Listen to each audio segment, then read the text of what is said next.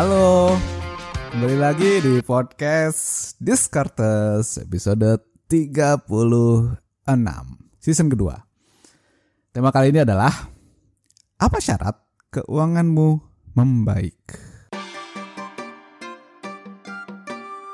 Well, buat teman-teman yang baru join ke podcast Discartes, ini adalah podcast tentang keuangan, investasi, ekonomi, dan bisnis. Di season kedua, gue akan challenge, gue akan kulik ide-ide dari buku, orang-orang, ataupun dari berita di sekeliling kita semua. Jelas ditambahkan dengan ide dari gue sendiri. Ya, gue.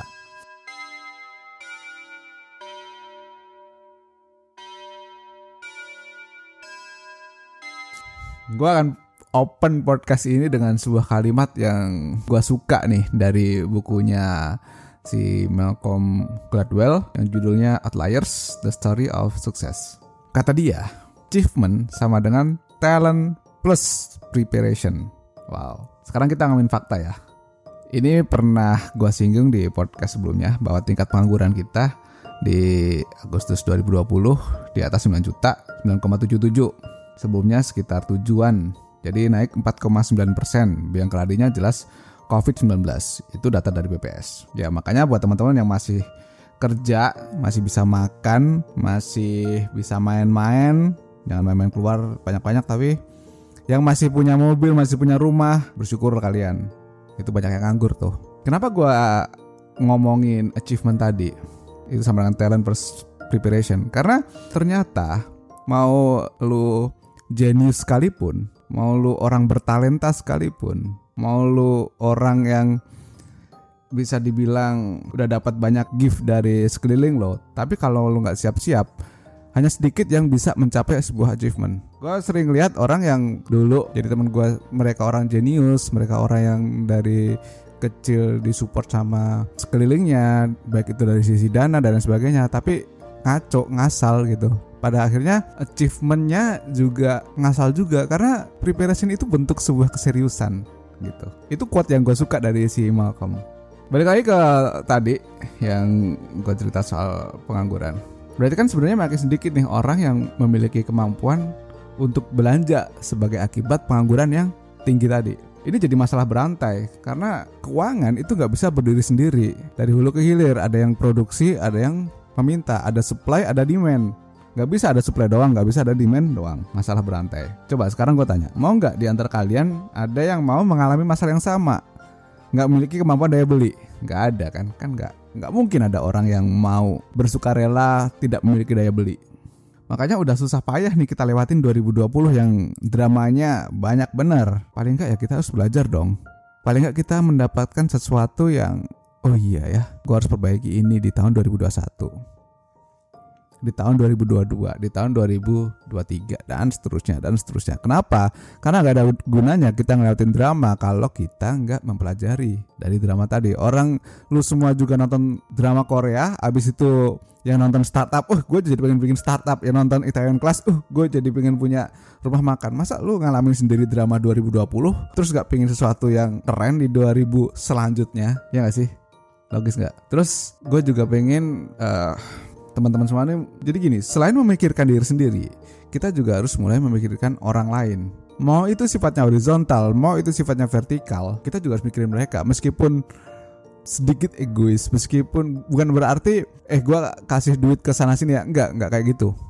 Tapi artinya ketika kita memikirkan untuk mensejahterakan sekeliling, maka kita otomatis lebih sejahtera. Contoh kata gini, yang dimaksud dengan horizontal sama vertikal itu kalau horizontal ya kita mikirin anak kita atau kita mikirin staff-staff kita. Kalau vertikal ya kita mikirin orang tua kita, kita mikirin bos kita, kita mikirin organisasi. Artinya ketika kita do something berarti nggak hanya buat diri gue sendiri, kita juga ngelakuin buat orang lain gitu. Artinya tanggung jawab lo makin gede, otomatis apa yang lo ciptakan, karya yang lo hasilkan akan lebih keren, lebih gede. Horizontal ya ke teman, ke saudara itu bisa dibilang horizontal lah. Itu teori gue sendiri sih. Nah artinya jangan self center terus, jangan self center mulu. Makanya kita kudu bangkit buat diri kita sendiri, buat bisa ngebantu orang-orang lain. Mau karyawan atau pebisnis nggak ada salahnya.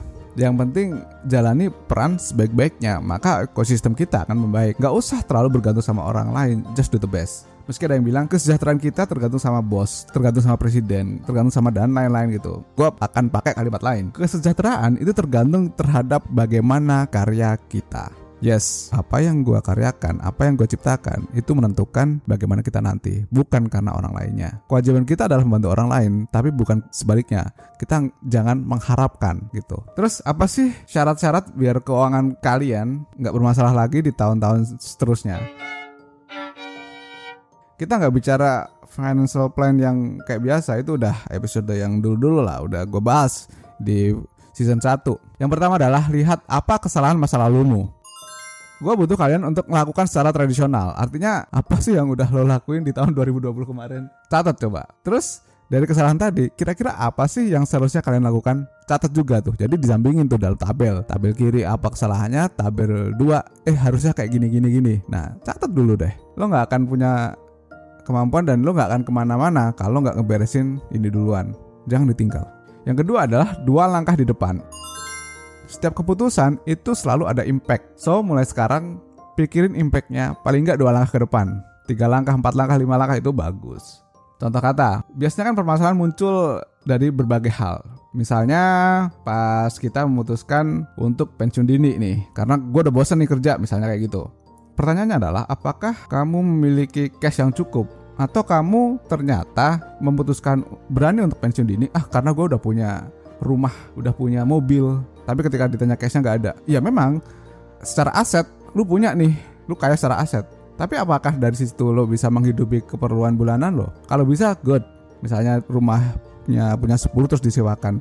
Tapi kalau ternyata punya rumah, punya mobil, tapi nggak bisa mengkaryakan untuk menghidupi bulanan secara cash flow, ya itu masalah. Mau nggak mau jual rumah, mau nggak mau jual mobil gitu. Masalah lain, ternyata tahun 2020 kemarin ada kenaikan belanja di kesehatan nih muncul nih. Padahal income segitu-gitu aja. Lihat apakah memang karena nggak punya asuransi? Atau apakah memang nggak mempersiapkan secara benar? Apakah memang karena lifestyle yang bermasalah? Nah ini kan langsung ketemu solusinya. Jadi kita juga mikirin nextnya ya. Itu apa? Mau ngapain? Pensiun kah? Terus atau mau pindah rumah yang sekarang bareng keluarga nikah terus tinggal sama mertua apakah mau bikin rumah baru? Apa yang harus dikorbankan? Apakah mensimplify lifestyle yang sekarang? Nah macam-macam. Artinya dua tiga langkah ke depan tuh udah mulai dipikirin. Yang ketiga adalah cash flow lebih penting daripada aset. Yes karena dalam term yang pendek kita kebutuhan kita dihidupi dari cash flow. Dalam kondisi yang penuh keterbatasan cash flow akan lebih membantu daripada menimbun aset. So ini pelajaran karena aset susah liquid. Yang keempat adalah breakdown resolusi. Pas tahun baru kan pasti ada tuh bikin resolusi. Nah kalau sekarang coba lo breakdown semua deh. Misalnya tujuannya punya 100 juta. Plan kamu apa sampai 100 juta? Jualan nasi goreng. Ya udah di breakdown lagi.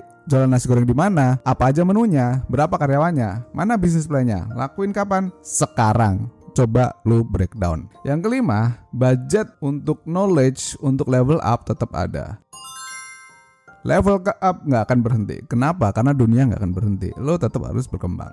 Ekosistem nggak akan berdiam meski pandemi. Ingat itu baik-baik. Oke, itu yang bisa gue sampaikan biar keuangan kalian makin baik nanti. Mudah-mudahan beneran nyata. Coba lihat rekening lo sekarang. Apakah ada progresnya dari awal sampai akhir tahun?